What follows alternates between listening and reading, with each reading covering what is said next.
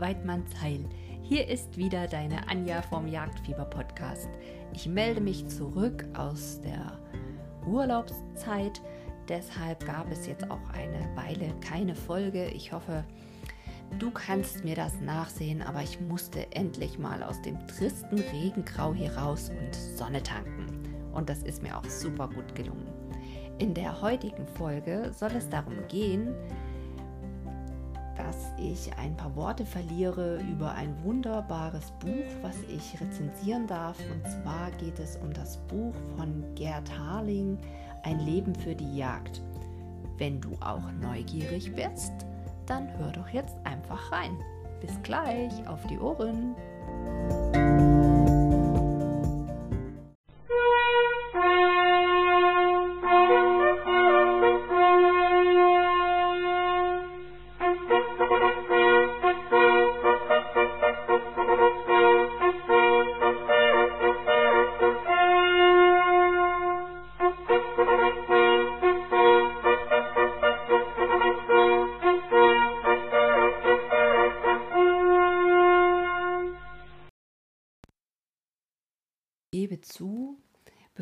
Dieses Buch in den Händen gehalten habe, habe ich von dem Mann noch nie etwas gehört.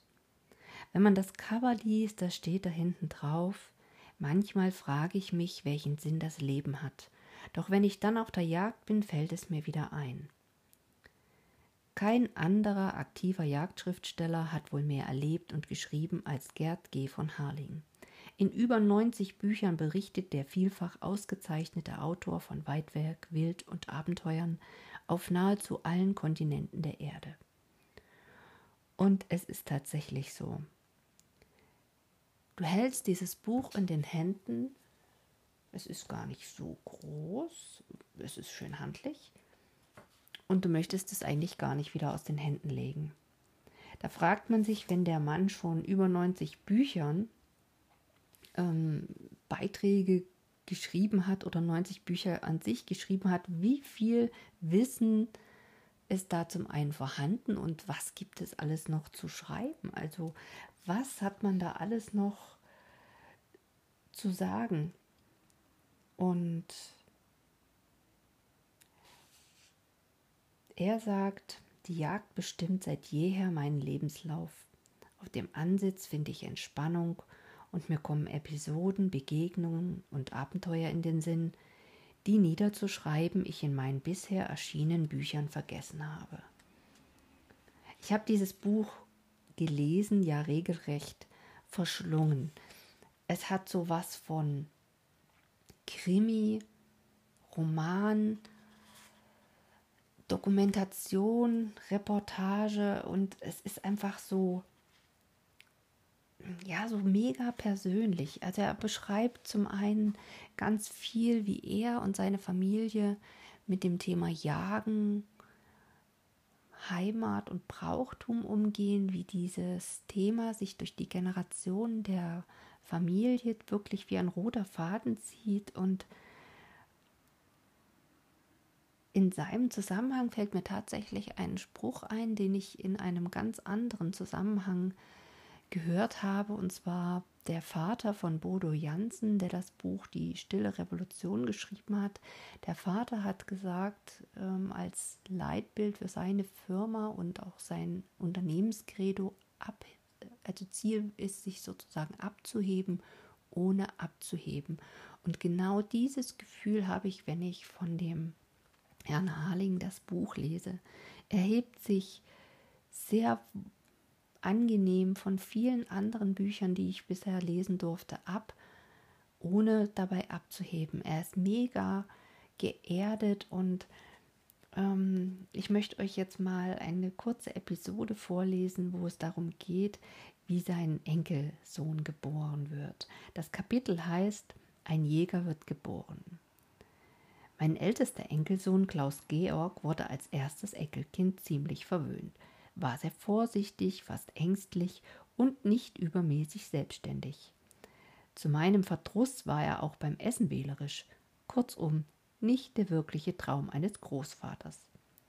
Mich versöhnte, dass er immer gerne mit mir auf die Jagd gehen wollte, was ich aber lange Zeit ablehnte.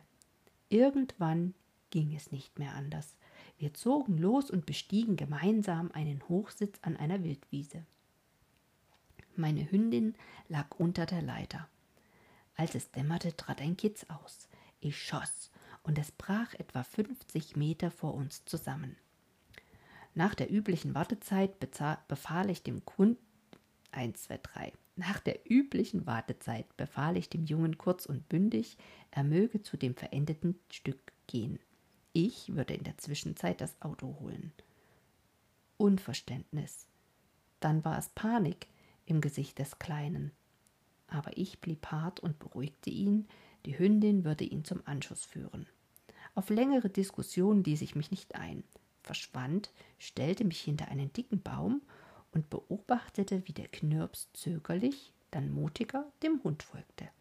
Schließlich, es war schon fast dunkel, gesellte sich meine Person zu den beiden und brach das Kitz auf. Anfangs schaute der Kleine angeekelt, dann immer interessierter zu und ließ sich sogar überzeugen, einen Vorderlauf zu halten. Schließlich überreichte ich ihm die Leber mit den Worten Bitte halte sie fest, die wollen wir nachher gemeinsam essen. Pures Grauen war in das Gesicht des Jungen geschrieben. Er griff nach der glitschigen Masse und drückte sie, weil sie ihm aus den Händen zu gleiten drohte, verzweifelt an die Brust. Damit war der Bann gebrochen. Als wir nach Hause kamen, war das Entsetzen bei Mutter und Großmutter gleichermaßen groß, als sie den Sprössling in die Arme schließen wollten. Er sah furchterregend aus, als hätte ich ihn abgestochen. Eine Brustseite war voller Schweiß, sein Gesicht glich dem eines Indianers auf dem Kriegspfad, aber Klaus Georgs begeisterter Bericht rehabilitierte mich. Enthusiastisch schilderte er, wie wir gemeinsam das Reh geschossen, es mit vereinten Kräften aufgebrochen hätten und dass er bitteschön nun endlich die Leber essen möchte.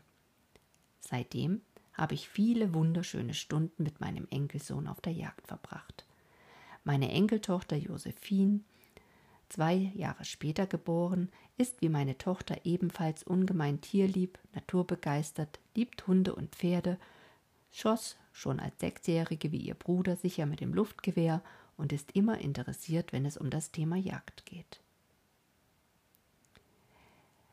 Warum lese ich gerade diesen Beitrag mit dem Enkelsohn? Weil ich euch ermutigen möchte, Kinder mit auf die Jagd zu nehmen. Wir tauschen uns regelmäßig untereinander aus, sowohl in den Facebook-Gruppen als auch persönlich und im Jagdverband. Und wir haben festgestellt, dass es eigentlich toll ist, Kinder an die Natur und die Jagd heranzuführen. Es gibt den Lernort Natur und viele andere Aktionen und eigentlich ist die Jagd das Natürlichste überhaupt. Und damit unsere Kinder auch damit aufwachsen können, sollten wir sie teilhaben lassen. Ja, und ich habe natürlich noch jede Menge andere tolle Episoden gelesen. Also er beschreibt sein Leben als Jungjäger. Er erzählt darüber, wie es war, in heimatlichen Gefilden zu jagen. Es gibt einen tollen Beitrag ähm, beziehungsweise einen Bereich, da geht es um die Mode der Jagd und wie sehr er doch auch an seinen alten Sachen hängt. Wie gesagt, er ist sehr bescheiden. Ähm, es gibt sehr, sehr interessante Berichte darüber, wie es ist, in ein anderes Land zu reisen, was einem alles so passieren kann, wenn man mit Waffe unterwegs ist, wie sich die Gepflogenheiten geändert haben, wie einfach es früher gewesen ist, beim Kapitän der Flugmaschine seine Waffe abzugeben und dann bei der Landung wieder abzuholen. Also das ist sehr, sehr spannend und ganz besonders beeindruckt haben mich die Beiträge, in denen er beschreibt, wie er auf Jagd ist es ist so ein Gefühl, was sich da einstellt, als wäre man tatsächlich mit dabei und es sind auch sehr schöne Fotos dabei. Und deshalb gibt es jetzt zum Abschluss noch so einen kleinen Einblick. Er ist auf Rotwildjagd. Und ich fange jetzt mittendrin an zu lesen, weil es sonst wahrscheinlich einfach den Zeitrahmen sprengt und du sollst ja einfach selber auch noch Lust bekommen. Ein Hirsch umkreist unermüdlich ein starkes Kahlwildrudel. Ich erkenne lediglich schemenhaft dunkle Wildkörper. Unendlich langsam bricht der Tag an. Schießen wäre wohl möglich, aber das Ansprechen macht Schwierigkeiten. Als das Licht auch im Wald besser wird, spreche ich den Hirsch an. Ein ungerader Vierzehnender, acht oder neun Jahre alt, schätze ich. Es ist schon über eine Stunde hell, als das Rudel fortzieht und ich mich ebenfalls zurückziehen will. Noch einmal leuchte ich die Wildnis vor mir ab. Ein älterer Bock äst in den hohen Binsen, seine Decke ist verfärbt, wohingegen die Ricke mit ihren beiden Kitzen ungefähr fünfzig Gänge weiter steht, noch rot leuchtet. Da erscheint ein Stück Rotwild. Zu weit, um es genau anzusprechen, aber nah genug, um wieder Hoffnung aufkommen zu lassen. Ich habe den Eindruck, es sei mein Hirsch. Er verschwindet unter den alten Eichen. Der Boden ist dort mit Eicheln dicht bedeckt, wie ich von meiner Pirsch vor zwei Tagen weiß. Der Wind ist stärker geworden. Auf dem nassen Laub und bei dem ständigen Tropfen von den Bäumen, das andere Geräusche verschluckt, ist es einfach, ohne vernommen zu werden, nach dort zu gelangen. Ohne länger zu überlegen, pirsch ich los, in der Hoffnung, der Hirsch hält sich dort noch auf. Als ich den Wechsel erreiche, den er genommen hat, bleibt mein Hund mit hoher Nase stehen. Doch weit und breit ist kein Wild zu erblicken. An eine der Eichen gelehnt verharre ich über eine Stunde, vernehme aber kein Stangenanstreichen, keinen Ruf, kein Knacken, geschweige denn sehe ich ein Stück Rotwild. Und so sehr ich auch grübele, mir kommt keine zündende Idee für eine Strategie, um diesen Hirsch zu überlisten. Als Beihirsch ist er unstet, sucht hier nach einem brumpftigen Stück, wird dort abgeschlagen und ist nicht berechenbar wie ein Platzhirsch. Glück ist mehr gefragt als Können. Bevor ich mich endgültig auf den Heimweg begebe, mustere ich durch das Glas nochmal meine Umgebung, hocke mich auf den Boden und starre in den Bestand, der bis eineinhalb Meter über der Erde einsehbar ist. Und tatsächlich, da zieht ein Stück Rotwild, der Hirsch, den ich vor mehr als einer Stunde gesehen habe, der dort die ganze Zeit verhoffte. Und noch etwas lässt mich freudig durchatmen. Es ist mein Hirsch. Einwandfrei erkenne ich ihn, bevor er im Dunst verschwindet. Am Abend setze ich mich deshalb abermals dorthin. Nebel kommt auf.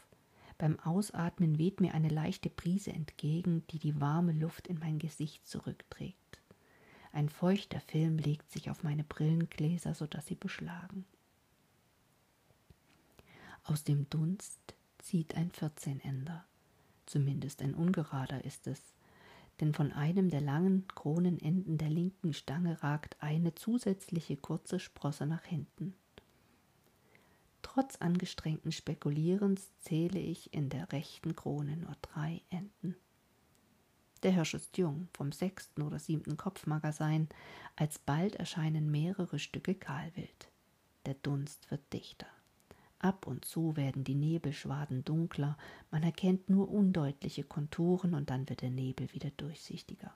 Kälber, Schmal und Alttiere sind gut, mitunter gar nicht zu unterscheiden. Am Rand des Rudels erscheint ein weiterer Hirsch, doch er wird vom Platzhirsch nicht geduldet und mit wütendem Sprengruf vertrieben. Wenn sich die weiße Wand hebt, erkenne ich schemenhaft einige Läufe. Senkt sie sich wieder, ragen die Häupter des sichernden Kahlwildes darüber hinaus. Ein gespenstischer Anblick. Das Rudel wird ständig von dem unaufhörlich meldenden Hirsch umkreist. Mitunter ist der Wildkörper nicht zu sehen, die Stangen scheinen dann auf einer hellen Mauer vor mir umherzutanzen. Mühselig quält sich das Mondlicht durch Dunst und Nebel, verleiht dem Spektakel etwas Unheimliches, Unwirkliches, Dämonenhaftes. Ja, und genauso spannend geht es eigentlich weiter er berichtet so plastisch und bildhaft, dass man das Buch, wie gesagt, nicht aus der Hand legen möchte. Und auch wer sich für die Jagd in Afrika interessiert, kommt bei diesem Buch total auf seine Kosten. Ich kann es euch nur empfehlen, es ist ein wunder, wunderbares Geschenk. Und deshalb, ich werde es verlinken bei mir im Blog und für alle, die selber schon ein bisschen stöbern wollen, nochmal der Titel Ein Leben für die Jagd, 66 Jahre gelebte Jagdpassion von Gerd G. von Harling. Und ja, ich kann mich einfach echt nur wiederholen. Das Buch ist ein Geschenk. Ich habe schon ein paar Leute, denen ich es mit Sicherheit weitergebe und es würde mich sehr, sehr freuen, wenn der eine oder andere oder die eine oder andere, die dieses Buch gelesen hat, ein bisschen Feedback gibt, sodass wir uns darüber austauschen können, wie es euch gefallen hat oder eben vielleicht auch nicht. Ich selber bin sehr begeistert und wünsche euch jetzt ganz viel Spaß beim Lesen. Horido und bis bald.